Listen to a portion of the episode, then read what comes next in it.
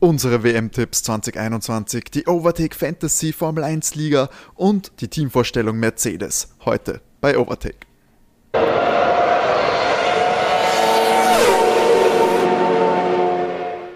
Hallo und herzlich willkommen bei Overtake, eurem Lieblings-Formel 1 Podcast. Ich darf heute zur zwölften und letzten Folge vor dem Saisonstart begrüßen. Und wie immer habe ich die Freude und die Ehre, meine beiden Mitmoderatoren vorzustellen. Hallo René, hallo Matti. Hallo Timo. Hallo. Wir sind ein bisschen im Formel 1 Niemandsland zwischen Tests und ersten Saisonrennen. Trotzdem haben wir heute eine pickepacke volle Sendung für euch.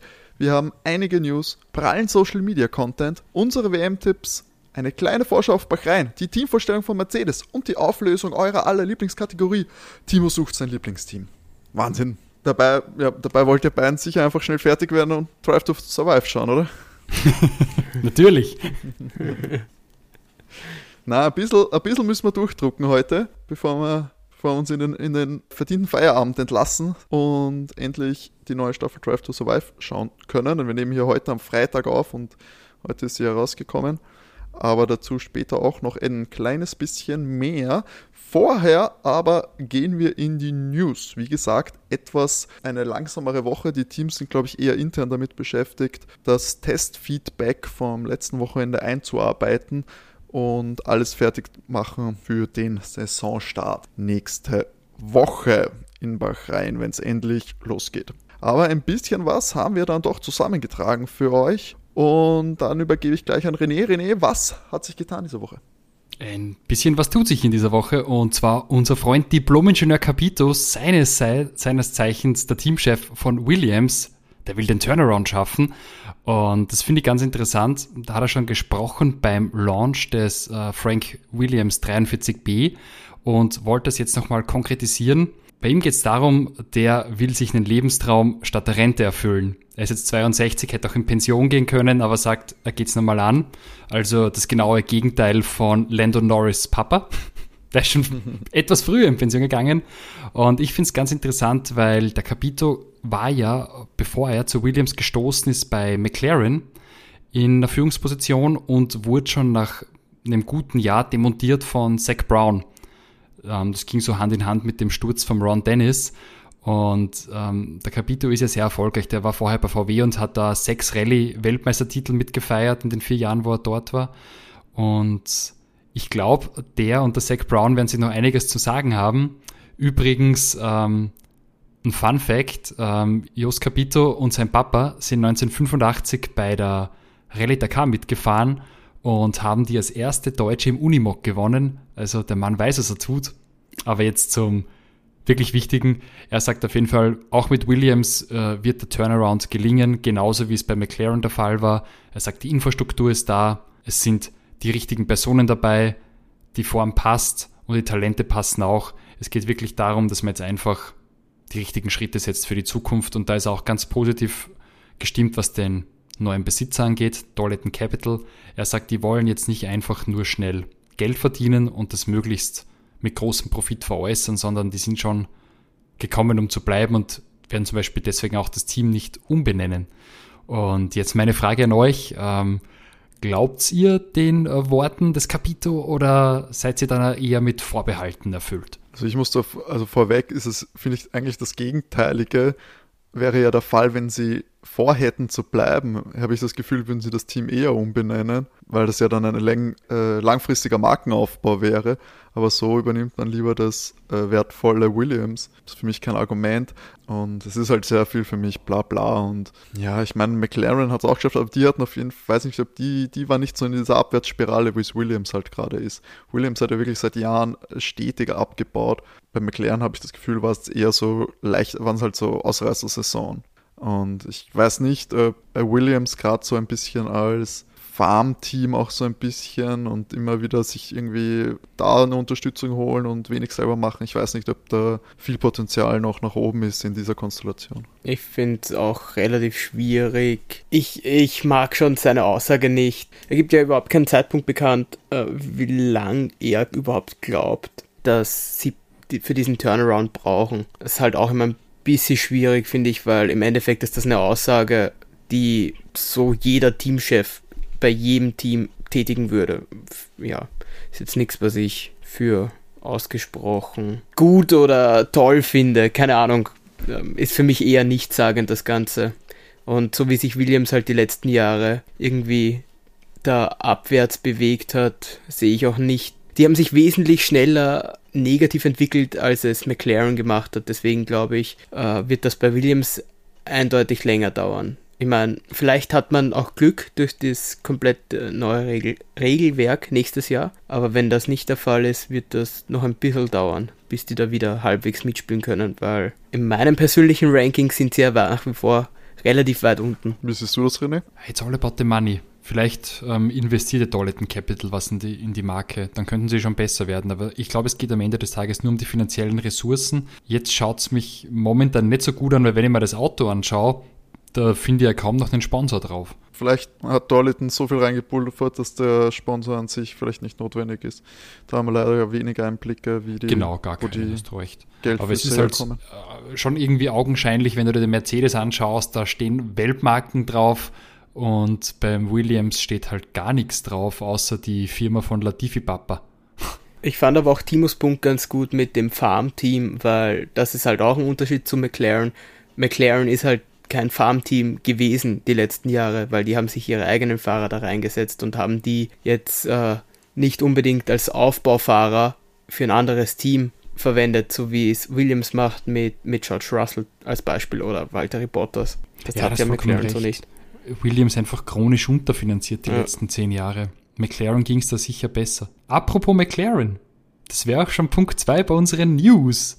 Der Lando Norris, der fühlt sich wohl in seinem neuen Dienstwagen, sagt, fährt sich ganz wunderbar. Wir haben ja auch bei den Tests jetzt keine großen Ausreißer oder Zuverlässigkeits-, Haltbarkeitsprobleme bei McLaren gesehen. Der sagt, das P3, was sie als Ziel haben, ist absolut realistisch. Und die haben ja auch einen coolen Trick angewandt bei den Diffusoren. Wir haben ja schon letzte Woche drüber gesprochen.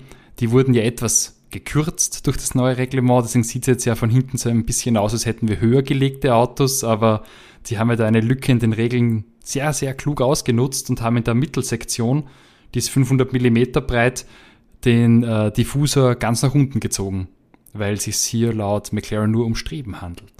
Ähm, cooler Trick. Ich glaube, da gibt sicher auch ein bisschen mehr Downforce und ein stabileres Heck her. Ähm, auch der Christian Horner hat gesagt, diese Variante haben sie sich auch bei Red Bull angesehen und ist wohl in drei bis fünf Wochen nachbaubar oder nachäffbar von den anderen Teams und ich bin gespannt, ob wir das dann auch auf anderen Autos sehen werden. Also da bin ich mir ziemlich sicher, weil sowas kannst du besser nachbauen als manche anderen Dinge und der Diffusor hat wirklich bei McLaren, glaube ich, da haben alle Teams, also da haben sie mit Abstand den besten hinbekommen dieses Jahr. Und ich bin mir ziemlich sicher, dass wir da in, ab dem, ja, kommt eben darauf an, wie, wie lang es wirklich dauert, aber drittes bis fünftes Rennwochenende ist da sicher drinnen, dass sie den auch die anderen Teams dann nachgerüstet haben. Zumindest die Großen haben ihn sicher schnell nachgerüstet, weil das Budget einfach da ist. Das denke ich auch. Und der Land hat ja noch gesagt, sie sind sandbagged gefahren, also weder vollen Speed noch mit äh, sehr wenig Treibstoff an Bord. Also ich glaube, die haben noch nicht ihre volle Leistungsfähigkeit gezeigt. Ja gut, das, aber das macht Mercedes ja auch nie. Also man kann nicht davon ausgehen, dass äh, Mercedes hatte ja meistens eine Sekunde Rückstand, selbst mit den, mit den schnellen Reifen, mit den weichen Reifen.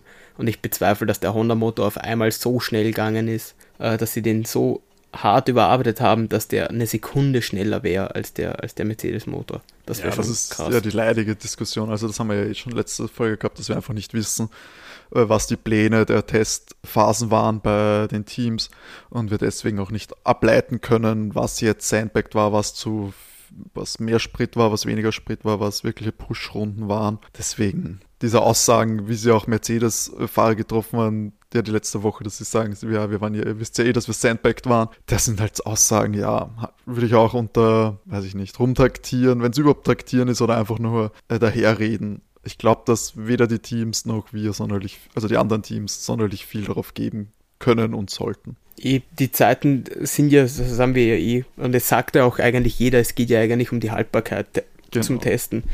Und ich würde sagen, nicht, dass es eben komplett un, äh, komplett nichtssagend war, weil manche Probleme, die Teams hatten, finde ich, die können sich durchaus ziehen, zumindest auf die, auf die Anfangsphase der Saison. Ich finde auch bedenklich, was bei Mercedes war. Ich finde, das wird sich definitiv, glaube ich, niederschlagen. Was Aston Martin technisch ganz Wochenende Probleme hatte, wird sich auch niederschlagen. Ich kann mir nicht vorstellen, dass die da komplett äh, unberührt davon komplett alles beheben können bis zum Start. Deswegen. Ja, Aston Martin gehe ich auch davon aus. Solche Sachen sind zu bedenken, aber auf die Zeiten und ob da jetzt was sandbagged war oder nicht, darauf würde ich jetzt gar nicht näher eingehen, weil es ja so eine leidige Diskussion eigentlich ist. Dann gibt es noch eine letzte News für diese Woche. Das sind nämlich die allseits beliebten Sprintrennen, die, wo es ja jetzt langsam ernst wird und es sind einige Details und auch noch einige Ungereimtheiten rausgekommen. Genau. Und zwar It's All About the Money. Wer bezahlt denn das, wenn beim Sprintrennen was kaputt geht? Was ja nicht so ganz unabwegig ist von der Idee her, weil wir fahren hier ja ein Rennen. Da haben wohl vor allem die kleineren äh, Teams eine finanzielle Kompensation gefordert. Und da schwirren jetzt relativ diffuse Zahlen umher, wo man sagt, das könnte bis zu einer Million äh, Dollar pro Rennen sein, was wahrscheinlich zu viel ist, weil man dann vielleicht das Geld äh, zwangsverwertet für was anderes und dann vielleicht die großen Teams wieder profitieren würden, die auch das Geld über die Sponsoren reinbekommen. Ähm, was auch möglich wäre, ist sozusagen eine Versicherung zu machen, dass man sagt, okay, nach einem Rennen habe ich so und so viele Komponenten beschädigt und das hat so und so einen Gegenwert von Geld und das wird dann an die Teams rückausgeschüttet. Also da könnte einiges möglich sein. Was wir ganz definitiv wissen ist, Silverstone, Monza und Interlagos werden unsere Sprintrennen werden, die über eine Distanz von 100 Kilometer gehen. Genau, meine Frage wäre noch gewesen, dass gerade diese drei ausgewählt worden sind. Erkennt ihr da ein Muster? Warum diese drei? Ich meine, es sind sehr bekannte, sehr traditionelle, sage ich mal, äh, Compris, die sehr viel geschichtlichen Hintergrund haben und so, aber vom Streckendesign und so weiter, glaubt ihr, gibt es da Gründe für diese Entscheidung? Wir haben Monza, wir haben Interlagos und Silverstone. Und Silverstone.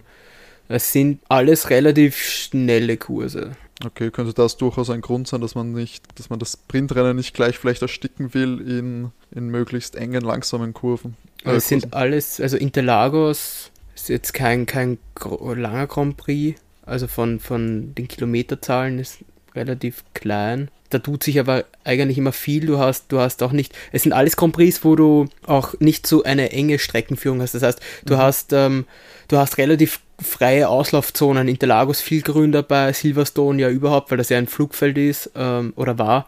Und Monza haben wir die Highspeed-Strecke mit praktisch nur langen Geraden. Also ja, da haben sie sich definitiv die schnellsten ausgesucht, wo man auch halbwegs vernünftig überholen kann. Und wahrscheinlich auch die Infrastruktur bieten, dass man sowas äh, abhandeln kann, weil es ja eben, sage ich mal, wahrscheinlich vor Ort routinierte Teams sind, die sowas auch jetzt in den relativ kurzen Vorbereitungszeitraum ähm, organisieren können. Ja, und alles, alles Grand Prix, wo du, wo man eigentlich davon ausgehen muss, dass was Streckenposten und so weiter betrifft, dass die super geschult sind, weil das alles mhm. Grand Prix sind, die es seit, weiß nicht, Jahrzehnten halt durchgehend gibt.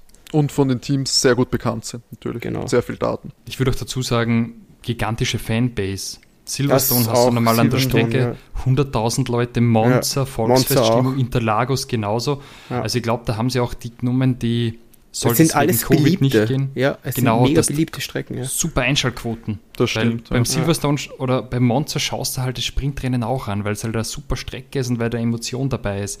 Das würdest du wahrscheinlich bei Abu Dhabi nicht machen. Das äh, ja. würde aber, gibt aber vielleicht auch so ein bisschen die Richtung vor, mit die die Formel 1 in die Sprintrennen gehen will, weil wenn es wirklich so, wenn es wirklich ein unbeliebtes Thema wäre, würde man es vielleicht eher, sage ich mal, in unbeliebte Compris oder weniger populäre Compris versuchen. Wenn du es jetzt in diese großen Compris gibst, wo du gute Einschaltquoten hast, kannst du dann natürlich auch rechtfertigen zu sagen, schaut, wir haben da krasse Einschaltquoten gehabt, die vielleicht auch so da gewesen wären. Weißt, wenn es das Silverstone-Wochenende ist, werden sie natürlich wahrscheinlich auch Samstag bessere Einschaltquoten haben als, weiß ich jetzt nicht, Abu Dhabi, ne, weiß nicht, Abu Dhabi, keine Ahnung, aber ja, x-beliebiger, weniger beliebter Compris.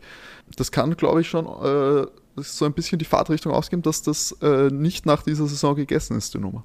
Ja, du sagst es. Und man muss ja auch sagen, mit dieser Punkteverteilung 3-2-1 für die ersten drei Plätze vergibst du eigentlich sehr wenig Punkte. Das heißt, das ist vermutlich nicht weltmeisterschaftsentscheidend, behaupte ich jetzt einmal, wenn ich mir die Abstände zwischen Nummer 1 und 2 in den letzten Jahren ansehe, kann aber fürs Mittelfeld relevant sein. Glaube ich nicht, weil weil auch die, sind wir uns ehrlich, jetzt die letzten zwei Jahre war es überhaupt nicht ausschlaggebend. Zum Beispiel, du hast ja, wenn du die schnellste Rennrunde hingeknallt hast, einen Punkt bekommen. Das war, fand ich, das war so selten jemand aus dem Mittelfeld, dass es überhaupt nicht ausschlaggebend war. Deswegen denke ich, werden sich so Platz 1, 2, 3 immer noch die zwei besten Teams halt ausmachen. Deswegen glaube ich nicht, dass das unbedingt irgendwie grob oder groß ausschlaggebend sein wird, diese Punktevergabe, weil das wird in diesem Jahr Mercedes und, und Red Bull sein. Genau. Ich habe gerade eine, eine, eine wahnsinnig Wisst ihr, wann diese Strecken sind? Sind die ungefähr in der ersten Hälfte? Gibt es irgendeinen späten? Nein, okay, die sind alle recht am Anfang. Monza, Monza, äh, Monza ist 14. Sind, ist der letzte ja. von diesen dreien. Ich hatte nur gerade den Gedanken, wenn das wirklich so der 20. wäre oder der 19., hätte es ja in irgendeiner bizarren Situation ja passieren können eigentlich, dass äh, dann am Samstag in so einem Sprintrennen der Weltmeister gekürt wird. Und das kann ja passieren, wenn sie naja, Interlagos. Brasilien ist doch... Ist, Ah ja, stimmt, das ist der 20. Ja, stimmt, stimmt, stimmt, das habe ich, hab ich übersehen. Da, äh, das ist, liegt absolut im Bereich des Möglichen. Das ist in einer seltsamen Situation, drei Punkte fehlt, auf das du uneinholbar bist und holst du dann im Qualifying den, den Titel. Das ich glaube, das wäre relativ schnell äh, das Ende in dieser, in dieser Weise des Formats. Das stimmt tatsächlich, ja. Weil dann macht das das Rennen halt komplett witzlos. Weil Was ich meine, es gab es schon vorher, dass vorher Weltmeister gewonnen sind, aber in ja, aber nicht im Qualifying. Quali das, genau, das in dem halt unemotionalen halt Qualifying wäre es schon sehr, sehr bitter. Aber es ist ja kein Qualifying, es ist ja dann am, am Freitag, äh, oder? Nein, das ist das Qualifying für das es, Sonntagsrennen. Genau, das du fasst jetzt da dieses Sprintrennen, genau. Ist die richtige Startaufstellung. Ich dachte mir jetzt da, nein, okay, nein, gut. Der Sieger vom Sprintrennen ist, ist Pole Position am genau. Sonntag. Okay. Ah, gut, dann gibt er, dann gibt ja. er jedes von den Top-Teams da auch Gas. Okay, das habe ich jetzt ja. falsch interpretiert. Ich dachte ja, mal, gut, passt schon, ja. Und äh, am Freitag ist das Qualifying praktisch dann für das Sprintrennen. So ist es. Okay. Übrigens, wir haben es ja, glaube ich, schon zweimal thematisiert, hat mich sehr amüsiert, die Stimmverteilung in dem, dem Rat der F1, die ist nämlich nicht so basisdemokratisch, wie ich mir das gedacht habe. Es gibt 30 Stimmen, 10 Stimmen haben die Teams, also jedes Team hat eine Stimme, 10 Stimmen hat die 4 und 10 Stimmen hat die F1. Das heißt, eine F1-Stimme ist so viel wert wie alle Teams. Hm. So, so, ein bisschen wie das Wahlrecht in der, in der Monarchie früher. Hast du viel Geld, hast du viel Stimmen. Ja, was glauben Sie, wer die Teams sind? ja, um das zu beschließen, brauchen Sie übrigens 28 von 30 ja, Stimmen, genau. die sogenannte neue Supermehrheit. Naja, das heißt, zwei Teams, es müssten Können drei Teams, drei Teams drei müssten sich querlegen, damit es nicht funktioniert. Ja. Also das kommt sicher. Du meinst, die Sprintrennen kommen sicher oder? Ja, ja, klar. Ja, ich glaube nämlich auch. Ich glaube, da das, das sich, ist da schon. sich doch keine drei Teams quer. Kommt aufs Geld, glaube ich, an. Weil die Kleinen wollen das nicht mit der Budget, äh, mit dem Budget so ganz. Der Punkt ist, die, die weiß nicht, ob die ungefähr sich super querstellen werden, weil die auch sehr, sehr viel auch von der, weiß nicht, wie viele abhängig sind von Gefälligkeiten. Also du willst vielleicht nicht das unbeliebte Team dann sein bei der FIA und bei der Formel 1 Organisation. Ich glaube, dass das sehr viel Politik im Hintergrund mitspielt und dann vielleicht auch so Abmachungen getroffen werden wie, ja, der eine für dich und dafür gibt es halt andere. Aber sind wir uns ehrlich, im Endeffekt hat ein Team sehr viel zu sagen und das ist einfach Ferrari, weil es passiert einfach sehr viel, so wie es Ferrari will oder nicht will. Ja, aber ich glaube eher, dass die beeinflussen, was eben die Formel 1 dann vorgibt und nicht, was die anderen Teams machen zum Beispiel.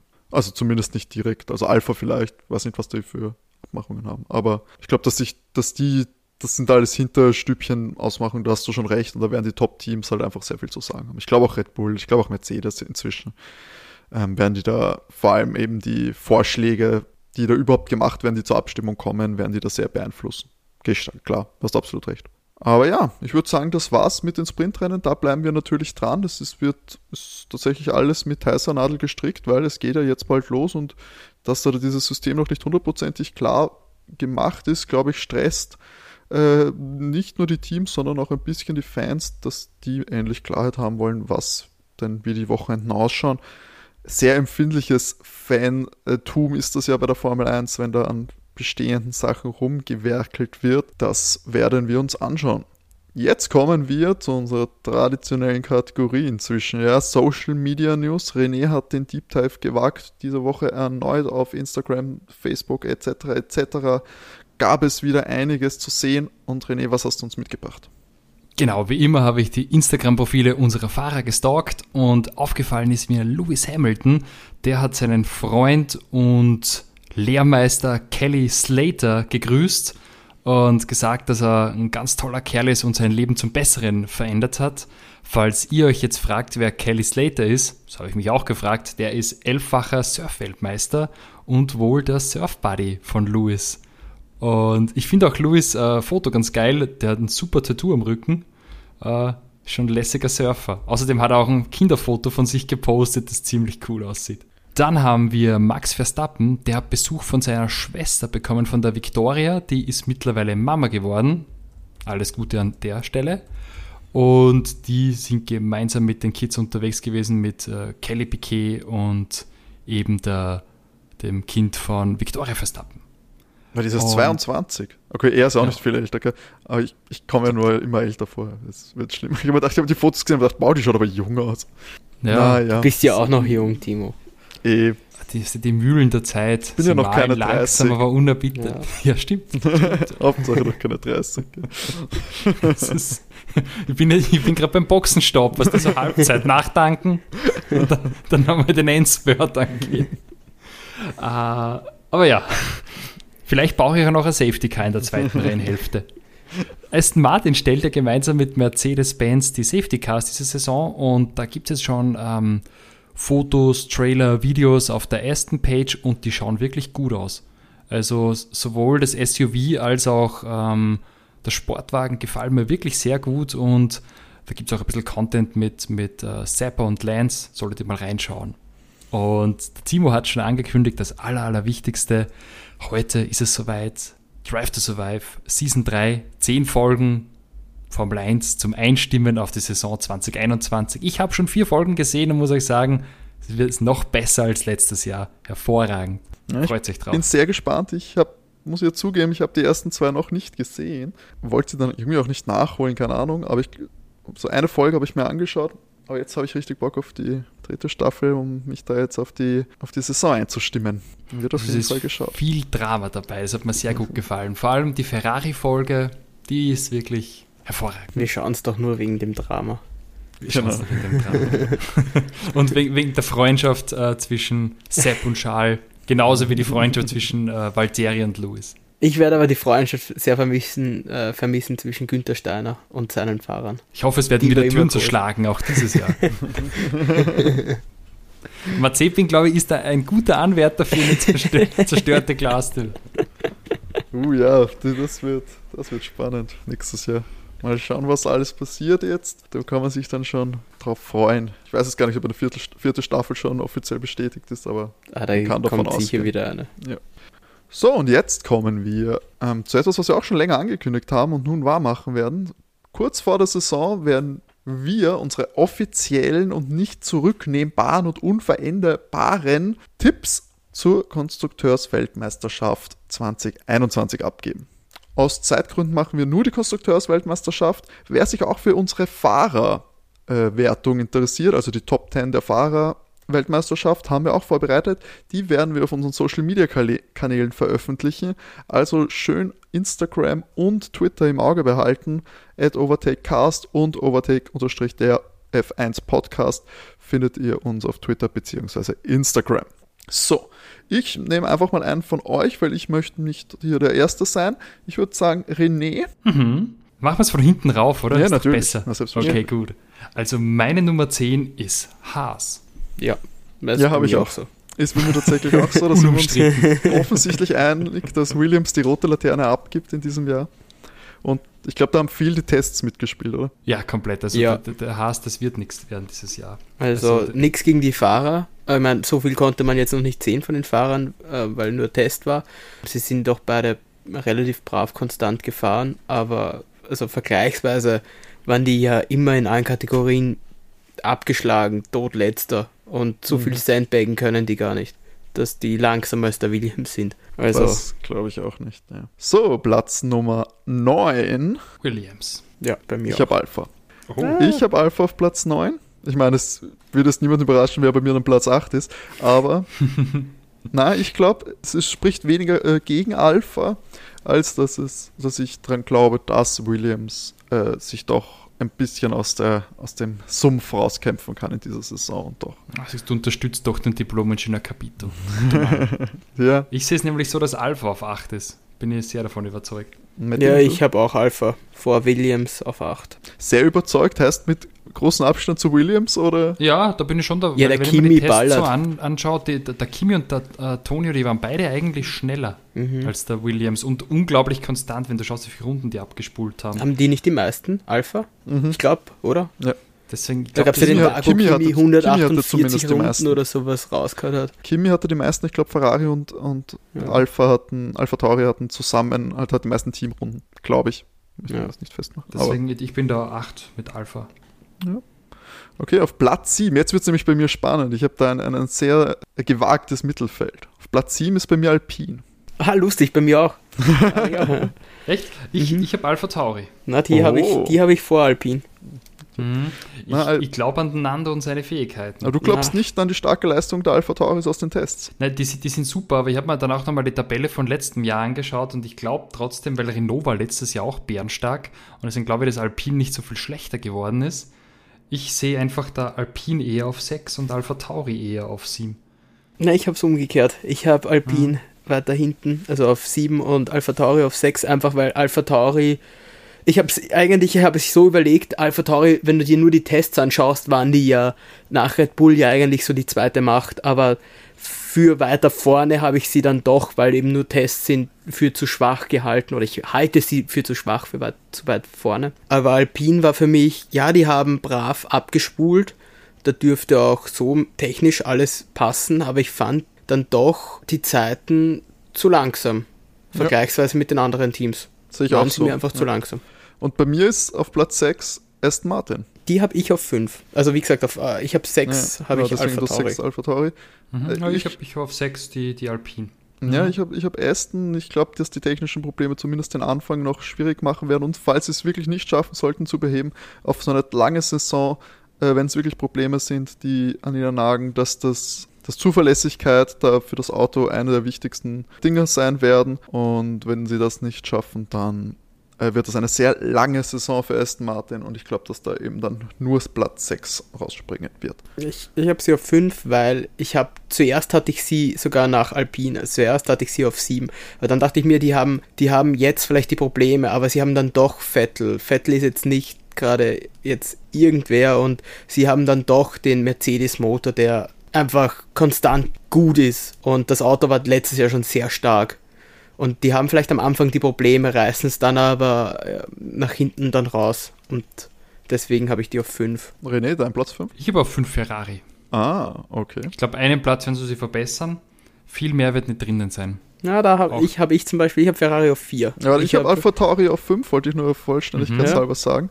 Ich glaube nämlich äh, an, den, an die Technik jetzt in, im Red Bull, beziehungsweise dadurch auch an die Technik im Alpha Tauri. Ich glaube, dass da äh, Honda ziemlich gute Arbeit geleistet hat für dieses Jahr noch, den Motor ready zu machen und dass sie dadurch so konkurrenzfähig sind, dass Alpha Tauri da sich im Mittelfeld sehr, sehr gut platzieren kann in meinen Augen und da das äh, Verfolgerfeld so ein bisschen anführen kann.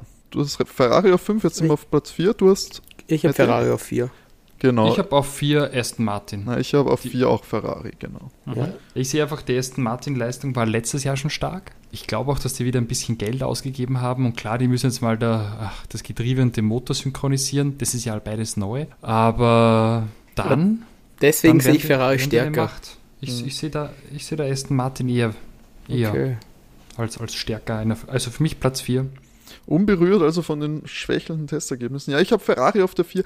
Mich hat auch die, ja, ich glaube, dass da einfach diese, dass das letzte Saison ein bisschen die Ausreißersaison war, dass das dieses Jahr auf jeden Fall mehr Leistung da sein wird im Motor, dass da dann wieder ein bisschen Stärke gezeigt werden kann auf einigen Strecken. Das Fahrer, Fahrerteam finde ich auch sehr überzeugend. Und so wie ich es raushöre, haben wir alle den gleichen Platz Ich, 3 ich, gewählt. ich wollte ich wollt gerade Mhm. dasselbe nämlich sagen. Und seit, seit Jahren, aus, ja. se- seit, seit Jahren zum ersten Mal, dass in irgendeinem Ranking wahrscheinlich dieses Team da wieder in den Top 3 steht. Also, Ja, Platz da 3. freue ich mich auch drüber. Matty Ja. Way ist unser Platz 3. ja, ich gehe stark davon aus, dass es bei euch auch McLaren ist. Was? Ich habe gedacht, wir reden von Mercedes. Nein, das ist, das ist McLaren natürlich. Ja, ist einfach, ich, ich freue mich, weil äh, mit dem Team verbinde ich einfach wirklich gute Erinnerungen und ist McLaren wieder am aufsteigenden Ast, das ist für mich schön. Gott sei Dank. Gott sei Ja. Dank. Es hat eh lang genug gedauert, weil die waren ja praktisch zwischen 2010 und 2020 war Es waren harte, harte Jahre. Ja, Für die McLaren. Honda-Jahre waren ähm, Ja. nicht die besten. Nein, und ich glaube, der allein, dass sie zu dem Mercedes-Motor gekommen sind, war ja schon einer der größten Erfolge für das Team jetzt. Weil die- Partnerschaft hat ja damals ganz gut funktioniert. Gehe stark davon aus, dass die jetzt auch wieder gut funktioniert. Und die Fahrerpaarung, die ist interessant. Wen seht ihr da? Weil das ist eins der wenigen Teams, wo ich super unschlüssig bin, welcher Fahrer die Nase vorn haben wird. Ich glaube, dass Lando knapp die Nase vorne haben wird, einfach weil er das Team länger kennt als Danny. Wie seht ihr das? Wer Ich sehe es genau umgekehrt. Ich habe auch sehr nicht vorne. Ja. Weil ich sage, Lando ist ein großes Talent, aber ist jetzt Jahr drei für ihn in der Formel 1 und der Danny hat halt schon ein bisschen mehr Erfahrung Ja, am aber Buckel der und hat ich glaube, halt- dass der sehr schnell sich anpassen kann. Ja, aber Lando hat eben die, die, den Vorteil, dass er eben schon zwei Jahre beim selben Team jetzt war. Und Danny jetzt die letzten Jahre halt doch gesprungen ist. Ja, Also- muss gar nicht, muss gar nicht äh, negativ sein, glaube ich. Und je nachdem, ähm, das, da kommt es viel drauf an. Ich weiß nicht, wie, wie groß da die Unterschiede auch sind. Da muss ich sagen, da kenne ich mich zu wenig aus auch. Aber da nicht viel mitnehmen kann. Wie gesagt, ich habe auch äh, Danny auch sogar in meinem Fahrerranking ein paar Plätze sogar vor Lando. Ich auch. Deswegen, ja, werden wir, werden wir sehen in dem Fall. Ich glaube eben, dass auch McLaren vor allem der Platz 3 absichert, dadurch, dass sie recht konstant sein werden. Ich glaube, dass sie weniger Ausfälle haben werden und mit, äh, mit Danny und Lando immer konstant die Punkte holen werden. Ob es jetzt ganz große Erfolge sein werden, würde würd ich mich jetzt nicht festlegen wollen, aber Podiumsplätze sind definitiv drinnen dieses definitiv und, so, und konstante Top 6 Platzierungen, die ihnen da Und die wie gesagt, für Platz 3 Jahr. Im Normalfall mit dem, mit dem Mercedes-Motor hast du ja einen Hersteller, wo du davon ausgehen kannst. Also, wie oft fallen Mercedes-Motor betriebenes Fahrzeug aus wegen einem, einem Motordefekt? Das passiert wirklich so selten. Damit allein haben sie schon Konstanz. Dann der Motor allein ist ja, finde ich, immer noch der stärkste im Feld. So wie es ausschaut, haben sie ja wirklich dieses Jahr es echt gut geschafft, auch mit dem Diffusor ein, ein mega Auto hinzustellen. Da. Also ich traue ihnen sogar ab und zu einen Ausreißer aus, dass sie wirklich ganz vorne mitfahren können. Und ich schätze mal, unsere, unser Platz 2 ist auch gleich. Also ich habe Red Bull auf Platz 2. Ich auch. Ich auch. Ich sehe die nicht an Mercedes rankommen. Ich glaube, dass Mercedes einfach wirklich. Also, ähm, Red Bull war sauschnell. Die waren auch mit Abstand, wenn du dir nur die Tests anschaust, waren die mit Abstand das beste Team dabei. Aber ich glaube, dass Mercedes, ja, sie fühlen sich nicht, beide Fahrer sagen, sie fühlen sich nicht hundertprozentig wohl mit dem Auto. Ja, aber das war schon mal davor und sie sind, haben dominiert das Jahr und ich glaube auch, wann, ich weiß nicht, wann gab es einen einen Test, wo Mercedes nicht Sandbagging betrieben hat? Also, die werden voll da sein. Und wann hat der Toto schon mal gesagt, es ist alles super, es ist alles optimal und nicht zu verbessern? Noch nie, seit ich mich erinnern kann. Das ist immer so, ah, da müssen wir noch, uns wird ein hartes Rennen und es wird eine knappe Saison. Immer die gleichen Worte ähm, seit sechs Jahren. Und äh, ja, ich glaube nicht, dass es knapp wird. Vielleicht, vielleicht tut sich Red Bull am Anfang jetzt einfacher. Aber über das Jahr hinaus merzen die bei Mercedes die Fehler aus und dann sind die wieder ganz vorne. Ich glaube ich glaub tatsächlich, dass es knapp, knapper wird als letztes Jahr. Das glaube ich, glaub ich auch. schon. Aber Und auch. ich glaube auch, dass es, äh, dass es aber in der Fahrerwertung schlussendlich knapper sein wird als in der Konstrukteurswelt. ja, Lewis wird keine 250 Punkte Vorsprung haben, aber dann hat er halt nur 150. Also Ja, wegen den Sprintrennen vielleicht weniger, Matti, nur 120.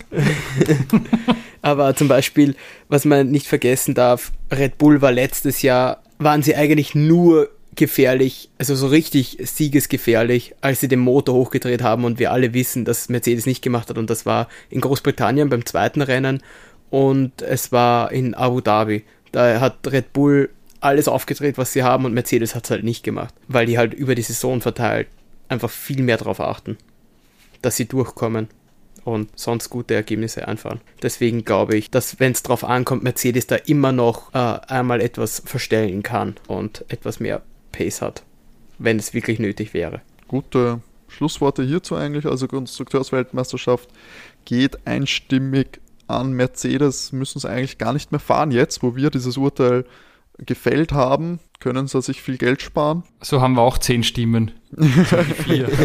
30 Stimmen für Mercedes. Wurscht, dass die Teams sagen. Der, der, der Tropf, Drops ist gelutscht, sage ich mal. Das ist Akmade Wiesen, Mercedes Konstrukteursweltmeister 2021. Und wie gesagt, unsere Top 10 der Fahrer und natürlich auch nochmal die Zusammenfassung unserer Konstrukteurs-WM, für die, die es ein bisschen durcheinander fanden, werdet ihr auch auf den Social Media Kanälen finden. Da werden wir das grafisch aufgearbeitet posten. So, und jetzt Unsere Fantasy Formel 1 League ist heute gestartet. Also wir sind offen für mögliche Teilnehmer. Falls ihr neu seid, falls ihr schon routinierte Profis seid im Fantasy Formel 1 Business, joint unsere Liga.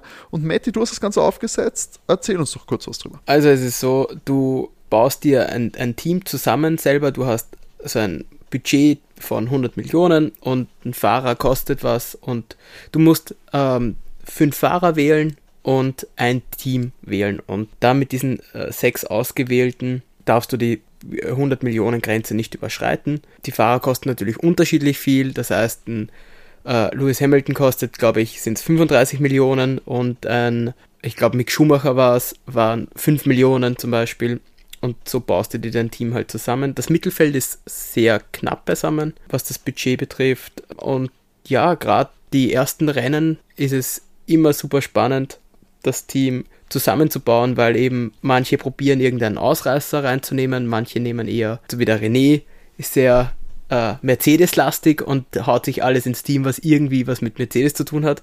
Äh, ich habe letztes Jahr auf Ferrari am Anfang gesetzt. Natürlich hat mir das eigentlich die ganze Saison verhaut. Waren halt nicht gut. Aber naja, man kann dann auch während dem, es wird über, dem, über das Jahr verteilt, kannst du ja dann noch dein Team etwas verändern. Und ja, wenn sich das einpendelt, hat man dann wahrscheinlich recht ähnliche Teams, aber gerade am Anfang ist es dann doch immer wieder sehr unterschiedlich und kann schon, wenn du einen Ausreißer irgendwie dabei hast, der dann gut ist, ja, kannst dich damit schon gut pushen. Es macht natürlich Spaß, weil du irgendwie noch was nebenbei dir Gedanken machen kannst, fieberst dann vielleicht mit einem Fahr Fahrer mit, der sonst, weil der in deinem Team jetzt dabei ist, den du halt sonst nicht so anfeuern würdest. Genau, das ist gut runtergebrochen. Und wo kann man sich da jetzt anmelden für unser Team? Für Ganz unsere Liga? Für unsere Liga einfach reingehen bei Fantasy Formel 1 und dann Overtake der Formel 1 Podcast heißt unsere Liga. Ähm, es gibt dann auch einen Code und den werde ich dann noch auf Instagram hochladen. Und auf Twitter wird auch zu finden sein und auch der Könnt ihr mit dem Code viel schneller dieser Liga joinen. Es ist einfach viel einfacher als nur durch den Namen. Fantasy.formula1.com, also das ist von der offiziellen Formel 1 Seite ein Angebot und dort findet ist man eben kostenfrei. Genau, gut wichtig zu sagen, es ist kostenlos und ja, wir würden uns über jeden Mitspieler freuen und eben Neulinge. Ich spiele auch das erste Mal mit, also gute Chancen, einen, einen Host äh, zu schlagen und sich damit rühmen zu können, sind gegeben. Schaut auf jeden Fall vorbei. Würde uns sehr freuen, wenn wir da mit einigen von euch spielen. Also der Code für unsere Liga ist DF, also Dora Friedrich 27981 Cäsar 45. Kommt vorbei und join. Jetzt noch schnell einen kurz, eine Mini-Vorschau zum anstehenden Bahrain Grand Prix. Wir sind eben, wie gesagt, eine pickepackervolle Sendung, deswegen ein, nur ein kurzer Überblick zu der Bahrain-Strecke, die dieses Jahr die 72. Formel 1 Weltmeisterschaft äh, eröffnet und wie schon 2010 war das auch der erste Grand Prix, nämlich am Bahrain International Circuit. Eine Strecke mit 15 Kurven auf 5,4 Kilometern und der größte X-Faktor äh, dürfte auch dieses Mal, wie schon bei den Tests, das Wetter sein. Starker Wind, Sandverwehungen, die setzen Auto und Fahrer gleichermaßen zu. Und auch die verschiedenen Temperaturen bei den verschiedenen Sessions zu verschiedenen Uhrzeiten machen es nicht leicht, das ideale Setup zu finden. Wobei hier die Teams ähm, wenigstens die Zeit bei den Tests vor einer Woche nutzen konnten, um erste Erfahrungen zu sammeln und sich auch schon mal akklimatisieren konnten, sind ja jetzt auch die Woche die ganze Zeit in Bahrain. Da wird man dann schon einiges mehr an Informationen mitnehmen können. Hm, wie sieht es bei euch aus? Habt ihr einen Bezug zu dem Compris und der Strecke? Seid ihr Fans? Ist es eher egal oder seid ihr sogar vielleicht äh, negativ darüber eingestellt? Also ich muss sagen, den äh, GP Circuit mag ich ganz gern, vor allem weil er ja in der Nacht gefahren wird oder in die beginnende Nacht und das gefällt mir ganz gut und finde ich auch, seit sie im 2014 mit dem Modus fahren, dass wirklich jetzt Abend ist, super. Vorher war er weniger schön, weil halt landschaftlich ist in die Wüste gebaut, nicht so spannend ist. Nix, ja. schaut recht unsauber aus, das Ganze. Aber eben, wie du sagst, mit den Flutlichtern schaut er richtig cool aus. Und ich glaube, der spannendste Grand Prix oder beste war, war es nicht eh 2014, wo dann das Duell war Hamilton gegen Rosberg, wo sie praktisch den ganzen Grand Prix sich die zwei wirklich gebettelt haben, wer das Rennen gewinnt. Da gab es so viele Überholmanöver. Das war richtig cool. Und auch sonst muss ich sagen, fand ich den Grand Prix, ich fand ihn nie fad. Das ist wichtig irgendwie. Ich fand ihn immer unterhaltsam irgendwie. Es gab dann nicht unbedingt mehrere Rennen oder Jahre in Folge, wo ich, wo ich sage, boah, okay, da wird sich wenig tun, sondern es war immer irgendwie was, was dabei, was entspannend gemacht hat. Ja, und jetzt kommt ja noch der Bonus dazu, dass es das erste Rennen ist. Ich glaube, das ist ja schon, kann er fast gar nicht Fahrt werden, weil man ja schon noch so viel Vorfreude mitbringt, genau. Ja. Dass ähm, da selbst ein fades Rennen schon sehr, sehr, sehr viel Spaß machen kann. Ich habe mir dazu noch aufgeschrieben, einfach oder notiert eher, dass ich denke, dass die, dass die Stadtzielgerade und gleich nach der Stadtzielgerade hast du ja diese Rechts-Links-Kurve und dann geht es gleich wieder rauf und das sind beides DRS-Zonen dass das wieder die besten Möglichkeiten zum Überholen sind und auch, dass die zwei Streckenpunkte sein werden, wo praktisch das ganze Geschehen dann mhm. unter den Fahrern ausgemacht wird. Ja, das, das habe ich mir beim Verlauf schon auch ungefähr vorstellen können, dass das die äh, entscheidenden Abschnitte sein werden. Die meisten Siege dort haben übrigens Hamilton und Vettel geholt, beide. Ich meine, den Coupé gibt es ja 2010. Ich glaube, ähm, sie haben beide vier Siege dort geholt. Und es ist eigentlich eine ziemliche Lewis Hamilton-Strecke. Ich meine, welche Strecke ist das nicht? Aber Lewis war seit 2010 immer auf dem Protest. Ähm, und ja, in den Jahren, in den letzten Jahren, ich glaube seit ja, die letzten fünf, sechs Jahre, haben eigentlich Mercedes, Red Bull und Ferrari dominiert auf der Strecke und haben sich die Top-Plätze ausgemacht untereinander. Daher würde ich jetzt auch gleich zu meinem Tipp kommen für das Wochenende. Ich hoffe, ihr habt eures auch vorbereitet. Mhm. Ich rechne nämlich mit einem Sieg von Max im Red Bull. Ich glaube, dass der äh, Red Bull die starke äh, Testwochen mitnehmen kann und da Lewis doch noch auf den zweiten Platz verbannen kann. Lewis Hamilton auf Platz 2 Mercedes und auf Platz 3 dann auch die Dreifaltigkeit Perfektmacher mit Charles, Charles Leclerc auf Platz 3 Ferrari kann sich auch positionieren auf dem Podium und ich glaube, die drei setzen da ihren Siegeszug in Bahrain fort. Oh, das glaube ich nicht, Timo. Wirklich nicht. Ferrari sehe ich sowas von nicht am Podium. Ähm, ich glaube, vom Rosenwasser werden kosten Lewis Hamilton, Max Verstappen und Valtteri Bottas. Das sind auch meine Folge. Da will man es halt ein bisschen spannend machen, Leute. Ich habe es die einfachen genommen. Aber hey. Wieso sehen. ist es überhaupt nicht einfach? Hast du Mercedes angeschaut bei den Tests? ich glaube einfach, dass Mercedes, ähm, ja, ich glaube, dass Red Bull besser starten wird, aber das ist Bahrain ist so Mercedes-dominant. Es ist schwierig, jemanden anderen da irgendwie die Favoritenrolle auf der Strecke zu geben. Hallo, letztes, halt letztes Jahr war Albon auf Platz 3, also da hat Red Bull Platz 2 und 3 gestellt und Lewis hat gewonnen, ja klar. Aber gut, das sage ich auch ja, nicht. Ja, und weil das, weil das der Grand Prix so spät gefahren, wir haben, wissen alle, was mit Walter passiert ist bei der zweiten Saisonhälfte. Ich meine, das war ja nur mal ein, ein Team da, ein Mann-Team. Wir werden sehen. Wie gesagt, nächste Woche 17 Uhr mitteleuropäischer Zeit geht's los. Da ist der Start und wir freuen uns natürlich heiß. Hier gleich ein kleiner Hinweis für unsere nächsten Ausgaben, nämlich wir werden um, dieses Wochenende werden wir direkt nach dem Grand Prix aufnehmen, um direkt unsere Eindrücke aufzusammeln und das Rennen Revue passieren zu lassen. Ihr werdet uns daher vielleicht Montag etwas später erst hören. Ähm, das kann sein, dass wir Montag erst am Abend veröffentlichen, aus Zeitgründen eben dadurch, dass der Prix äh, später startet und wir natürlich äh, Zeit haben müssen, unseren Podcast auch dementsprechend schneiden zu können.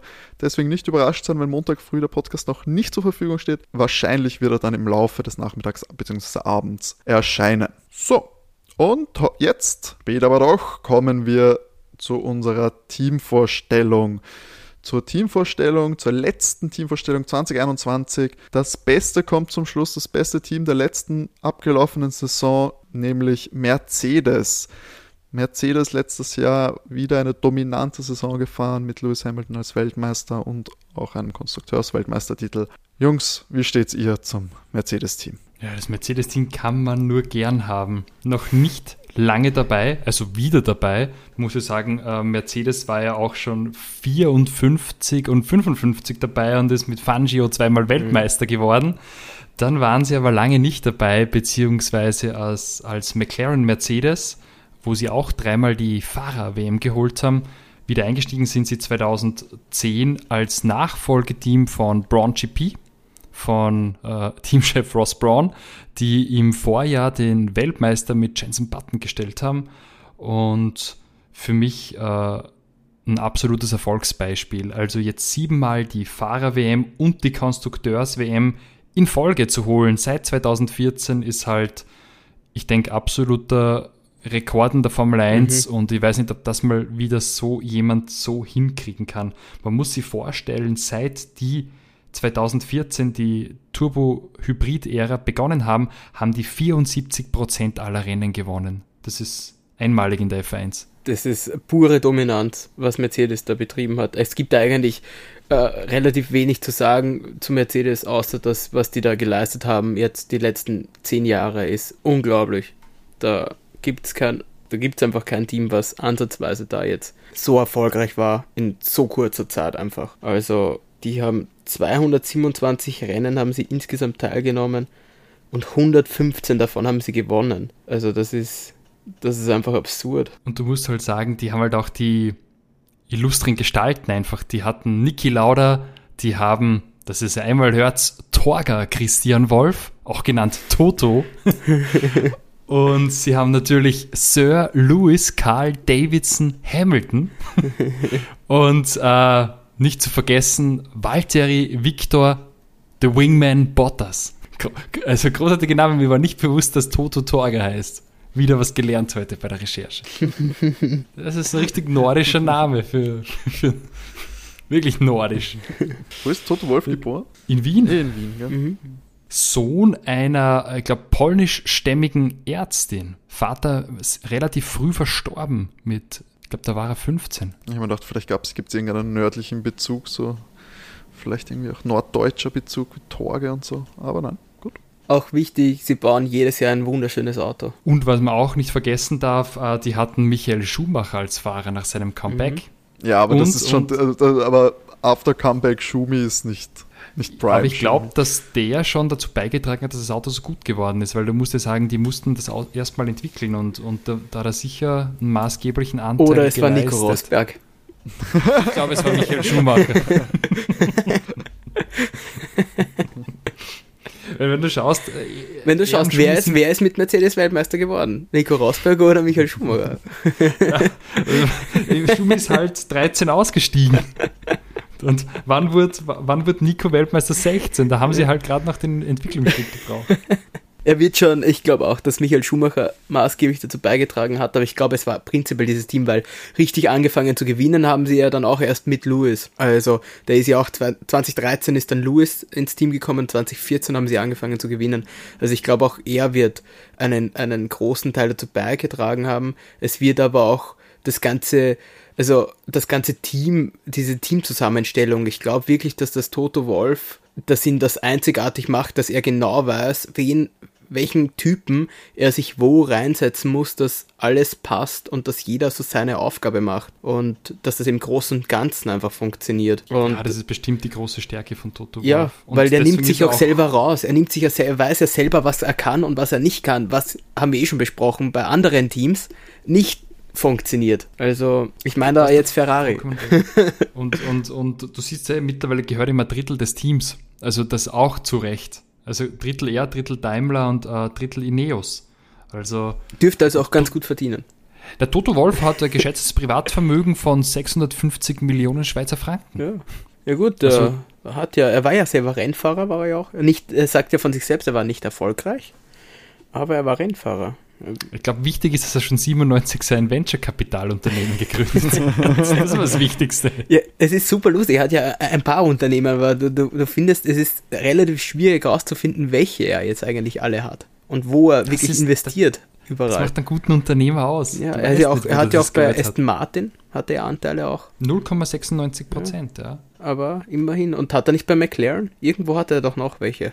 Williams hat er verkauft, hat er früher Ja. welche gehabt, bevor ich- der, der Dorleton eingestiegen ist. Ja, ich bin meine, er hat noch bei irgendeiner Marke noch irgendwo Anteile gekauft. Aber nicht so wichtig. Na, gehen wir mal auf die, gehen wir auf die Fahrer ein, oder? Gehen wir auf den Sir Lewis Hamilton ein. Ich habe mir jetzt einfach mal so seine Laufbahn angeschaut. Im Prinzip, Ey, Du kannst deine ja- ganze, die, die halbe Wikipedia-Seite ist bei ihm, äh, ist bei ihm voll mit Rekorden, die er gebrochen hat und neu aufgestellt hat. Das ist ja absurd. Du könntest, Das ist da weiß ich absurd, nicht, wie oder? lange jetzt davon reden, welchen Rekord der, äh, der neu aufgestellt hat. was Also, mich halt sehr begeistert ist, und das habe ich gar nicht so gefühlt, der Lewis ist auch seit 2007 in der Formel 1. Ja. Also geht auch in die 14. Saison. Ja, das war mir gar nicht so dabei. bewusst, dass, was für ein Urgestein der eigentlich ist. Und ich erinnere mich immer noch ganz gern an seinen ersten Weltmeistertitel zurück, weil wir heute schon mal gesprochen haben über entscheidende Momente in Brasilien, Regen, Timos Namensvetter. ja. Äh, schon, schon, Kennst du, äh, am, am besten ist ja, ich muss zugeben, damals habe ich, habe ich zu Felipe Massa gehalten. Äh, ich fand einfach, er hat sich das einfach so verdient gehabt, aber gut, ist halt, ich meine, Lewis Hamilton hat sich's auch verdient gehabt, aber ich hätte ihm einfach, in dem Jahr hätte ich es ihm einfach mehr gegönnt. Aber die, die Reaktionen einfach in der Ferrari-Box sind ja auch, die sind so im Kopf hängen geblieben, wo, wo die Kamera, zuerst freuen sie sich alle und dann schwenkt die Kamera um auf, auf das McLaren-Team, wo sich dann auf einmal alle freuen und dann siehst du wieder den Schwank auf das Ferrari-Team, wo auf einmal da Wände zerschlagen werden. also Ach, das waren schon die Nicole Scherzinger in der, in der Box von, äh, Vom von McLaren Mercedes. Sie gefreut. Weißt du noch das Jahr davor, 2007, wo praktisch ähm, Alonso, Kimi und eigentlich Lewis ja Chance auf die Weltmeisterschaft Ja, ja, hatten und, auch und dann hat Kimi um einen Rivalität. Punkt, um einen Punkt hat er gewonnen und Lewis ist Vize-Weltmeister geworden. Also da, man kann nicht sagen, und Lewis hat in diesem Jahr, in seinem ersten Jahr, Debütiert. hätte er, wäre er fast Weltmeister geworden und er hat den amtierenden Weltmeister, Doppelweltmeister, Fernando Alonso, äh, hat er besiegt. Er Ähm, hat ja Riesenprobleme gehabt, das zu argumentieren, wie es sein kann, dass ein Rookie in dem gleichen Auto so aussehen Ja. lässt. Das ist für Nando sicher keine schöne Zeit. Und, und vor allem, weil zu dem Zeitpunkt, für mich war auch Alonso dann in den, in den äh, 2010, 11, 12 und 13 noch für mich da der beste Fahrer im Feld. Also der kann, der, wir haben alle gesehen, was der im Ferrari aus diesem Ferrari auch rausgeholt hat, was eigentlich nicht, wo man nicht geglaubt hat, dass das möglich ist. Also ja, also man sieht da einfach das Talent auch von Hamilton, dass der in die Formel 1 einsteigt und so einschlägt. Also Man, man muss auch sagen, er hat halt immer, immer auch, äh, war vielleicht zum richtigen Zeitpunkt am richtigen Mhm. Ort, weil zehn Jahre bevor er in die Formel 1 eingestiegen ist, hat ihn ja Ron Dennis entdeckt, der Mhm. legendäre McLaren-Boss. Und das war halt sein Förderer von der ersten Stunde weg. Und Lewis kommt jetzt ja nicht wie viele andere Formel 1-Fahrer da aus aristokratischen oder äh, unglaublich reichen Verhältnissen. Also das hat sicher auch einen guten Teil mitgespielt, dass sein Talent auch gefördert wurde. Und Aber er hat auch hart gearbeitet und was daraus gemacht. na, selbstverständlich, aber, aber äh, ich finde, das ist schon auch wichtig zu erwähnen, dass da der Ron Dennis auch mit an, Ja. einen Anteil hat, dass der Lewis die Möglichkeiten erhalten hat, sie da unter Beweis zu stellen. Ähm, sicher nicht unwichtig. Und was mich zum Beispiel begeistert, Lewis schlechteste Saison, das war 2011, da war er immer noch P5 in der Fahrerwertung. Das war seine schlechteste Saison, die er gefahren ist in 14 Saisonen, P5. Ja. Und ist ja nicht der einzige Fahrer, der jedes Jahr ein Rennen gewonnen hat, glaube ich. In Oder jedem. zumindest ein Podium gemacht hat, oder? Ja, ich glaube, ich glaube, es ist eben, er ist der einzige Fahrer, der in jeder Saison gewinnen konnte. Die, die Streak, die teilt er sich aktuell, glaube ich, noch mit Michael Schumacher tatsächlich. Okay. Dann wird er das dieses Jahr knacken. Genau, das ist aktuell ein Rekord, glaube ich, der in absoluter Reichweite liegt. Ich, ich- ich finde ja auch so geil, nur ein Karrierestat, um nicht zu viele zu nennen, seine Führungskilometer. Lewis hat im Laufe seiner Formel 1-Karriere 25.878 Führungskilometer gedreht. Müsst ihr mal überlegen, wie viel 25.000 Kilometer sind. Eine Woche Außendienst bei dir, René, oder? Das ist absurd. Absurd. Ne, überlege, er hat 266 Rennstarts gehabt und 165 davon ist er am Podest gestanden. Das ist ja. Ja, und 95 davon hat er gewonnen. Und 98 davon hat er von der Pole gestartet. Also, das Ja, ist Rekordsieger in Ungarn, achtmal in Folge, siebenmal den Heim Grand Prix gewonnen. Das ja auch. Das ist. Das sind Zahlen einfach. Das ist unglaublich. Also, er ist ja prinzipiell gleich auf wie Michael Schumacher. Kann man jetzt sehen, wie man will. Wahrscheinlich liegt es eher dran, welchen Fahrer man bevorzugt, welchen man als den besten aller Zeiten bezeichnet. Aber statistisch ist es Hamilton schon lange. Ja, ich, sag, ich muss immer sagen, du musst jeden Fahrer in, in, seine Epoche einordnen. Bei Hamilton und Schumacher ist es ja nicht so weit auseinander, aber ich denke immer, ach, schwierig, oder? Dass du dann wirklich sagst, der war der Beste, weil schau dir an, Fangio, fünf Titel, zu Zeiten, wo du das Auto selber gebaut hast, ja. repariert hast und was mit, mit über 40 gefahren bist. Also vielleicht war, ist das auch der unerreicht 50, als er Weltmeister geworden ist oder so? War 42 ja. bei seinem ersten Titel. Ja. Und dann fünfmal Weltmeister werden und, und, die Karre selber herrichten. Vielleicht war der der beste Fahrer aller Zeiten, weil er auch noch Mechaniker, Teamchef und Chefkonstrukteur in Personalunion war. Ist immer schwer zu sagen. Man darf natürlich Senna auch nicht vergessen. Wenn der nicht tödlich nicht verunglückt, holt er vielleicht noch ein paar mehr Weltmeistertitel der war ja auch in eine ganz eigene Kategorie, gerade was Regenrennen ja betrifft, ist der ja da allen davon gefahren. Gab es keinen besseren Fahrer. Auch, was die, hätte Fernando nicht so viel Pech mit seiner Teamwahl gehabt. Dann hätte der auch noch, also der hätte, der hätte noch was rausholen können, ja. Deswegen, ich finde Lewis einfach ein ganz großer des Sports, aber ich tue mir da immer ganz schwer, so den, den, den Goat zu vergeben. Ja. Ich weiß nicht, wie es da euch Wie gesagt, geht, statistisch gesehen. Ist es, ja. Ist es. Statistisch. Ja ganz klar. Und für mich ist er auch äh, äh, einfach ein sehr inspirierender, großartiger Fahrer, großartige Persönlichkeit, aber ähm, ich will keinem die Krone aufsetzen als, als Goat. Ich tue mir halt leichter bei Schumacher und Hamilton, weil ich die einfach selbst miterlebt habe, weil mhm. Senna kenne ich halt nur Dokumentationen und, und was man halt irgendwie alte Videos halt auf, auf YouTube hochstellt und so vereinzelte mal alte Rennen, die ich gesehen habe, aber der ist halt leider gestorben, als ich auf die Welt gekommen bin, also habe ich halt absolut keinen, keinen Vergleich zu ihm, weil ich ihn einfach nie miterlebt habe. Verstehe ich. Aber lassen wir doch auch den zweiten Mann im Bunde, der oftmals als Wingman bezeichnet wird, nicht außer Acht. Geben wir mal ein paar Minuten Screentime. Walter Ritz, Podcast James. Time. Walter Ritz, James.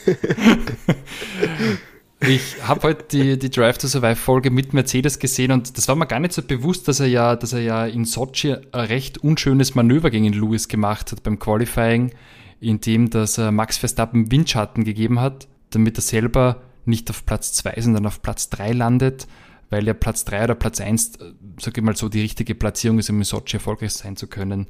Also da fällt mir schon auf, dass die Rivalität zwischen ihm und Lewis einfach mehr wird wo er sich vielleicht die ersten Jahre noch damit begnügt hat, Punkte ans Team zu liefern und eine gute Nummer zwei zu sein, glaube ich, wird der Drang, siegen zu wollen, immer größer bei ihm. Wie seht ihr das? Ja, der ist sicher da, aber ich glaube, es ist für ihn super deprimierend, weil er sagt es ja selber.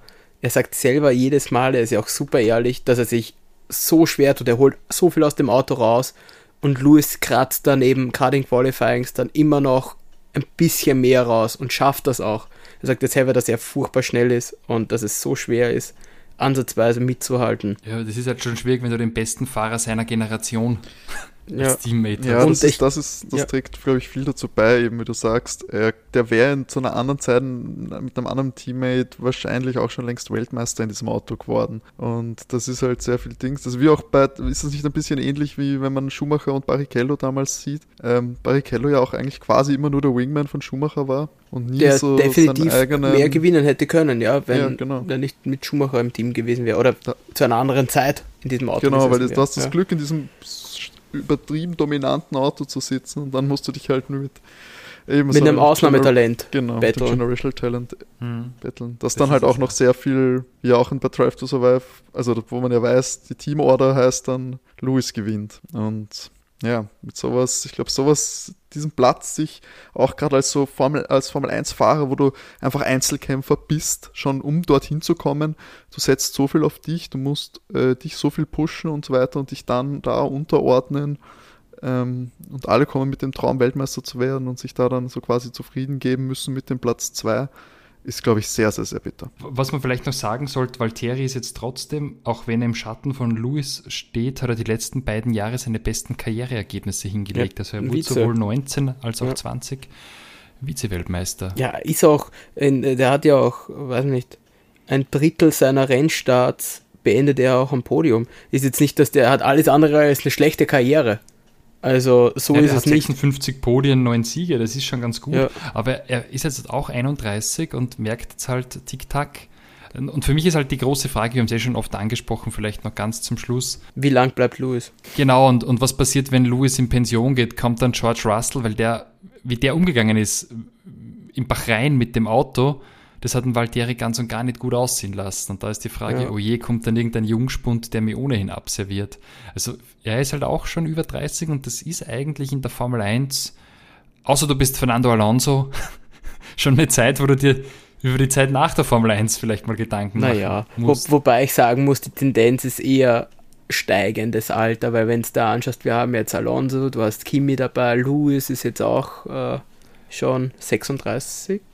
Ja, stimmt. Ja. Aber sie werden auf der anderen Seite auch immer jünger. Wenn du schaust, Max Verstappen, Lando Norris, wahnsinnig jung ins Auto Ja. gekommen, auch Charles Leclerc. Ich glaube, Kimi und Alonso, das sind halt auch Generational Talents. Ich glaube, die Ja. fallen aus der Altersskala raus. Ich weiß jetzt nicht, wie lange ist Bottas jetzt schon dabei? Ist, hat er jung angefangen? Oder ist der- 2013, erstes Jahr mit Williams. Genau, mit Williams. Da Okay. hat er auch teilweise mit Williams zusammen am Podium gestanden. Also 13 Ja. bis 16 war er bei Williams. Aber ist, ist gar nicht so jung dann eigentlich vom Beginn her. Na gut, Leute, sollen wir einen Deckel drauf machen? Ich, Ja. du hast absolut recht. Machen wir einen Deckel drauf. Wir haben heute sehr Ja. viel erzählt. Dein Lieblingsteam fehlt noch. Oh ja, stimmt, ganz schnell. Timo sucht sein Lieblingsteam. Danke, Ja. Matti, du erinnerst mich immer an diese Bitte. Kategorie. es ist vollbracht, wir haben alle Teams besprochen und ich habe für mich entschieden, wer mein Lieblingsteam ist. Ich habe einfach mal die Top 3 jetzt hier äh, für euch bereit. Auf Platz 3 hat sich durch sympathische Fahrer und, äh, und starke Testergebnisse und eine gewisse Low-Keyness, also ähm, wenig Klemmer und so weiter. Auf Platz 3 hat sich tatsächlich doch noch Alpha Tauri geschlagen, trotz der Nähe zum Red Bull-Konzern. Platz Nummer 2 ist mit sehr vielen Pluspunkten Ferrari geworden. Wir hatten diese Underdog-Story, dass man quasi äh, die von unten sich wieder hochkämpfenden Ferraris äh, hat mit einem sehr, sehr, sehr sympathischen Fahrerteam in meinen Augen mit denen ich ganz gut kann. Ich meine, ich muss jetzt erstmal noch abwarten und muss mir erst noch Drive to Survive anschauen. Das hätte ich vielleicht vorher machen sollen. ähm, und dass ich da nicht in die Abgründe blicke meiner vermeintlich sympathischen Fahrer. Aber ja, Ferrari noch auf Platz 2, Sympathien abgegriffen, aber nein, auf Platz 1 ist es, ich habe es schon ein bisschen rausklingen lassen, es ist McLaren. McLaren wieder volksversprechend auf der Überholspur mit einem Fahrerteam, das man einfach nur lieb haben muss. Danny Ricciardo, mega sympathisch. Lando Norris werde ich noch äh, besser kennenlernen müssen, jetzt als großer McLaren-Fan, der ich jetzt zumindest mal für 2021 äh, bin, um danach weiter zu evaluieren, weil ich bin natürlich sehr sprunghaft. Ich möchte schon bei einem Team sein, das mich auch auf allen, auf allen Belangen befriedigen kann als Fan. Deswegen müssen wir mal schauen. Aber diese Saison, Gute go Wahl. aber mit McLaren. Gute Wahl. Platz 3 in der Konstrukteursweltmeisterschaft. So, genau, das war die Auflösung von Timo sucht sein Lieblingsteam 2021. McLaren ist mein Lieblingsteam. Und damit verabschieden wir euch in eine, in eine schöne, schöne Woche. Die Vorfreude ist groß. Schaut, dass äh, trotz der Vorfreude genug schlaft. Am Wochenende geht es nämlich los. Erstes Rennen findet statt in Bahrain. Wir freuen uns riesig. Und bis dahin, bis nächsten Montag, wünschen wir euch eine schöne Woche und Und wie immer genug Benzin im Tank. genau, tschüss. Ciao. Baba.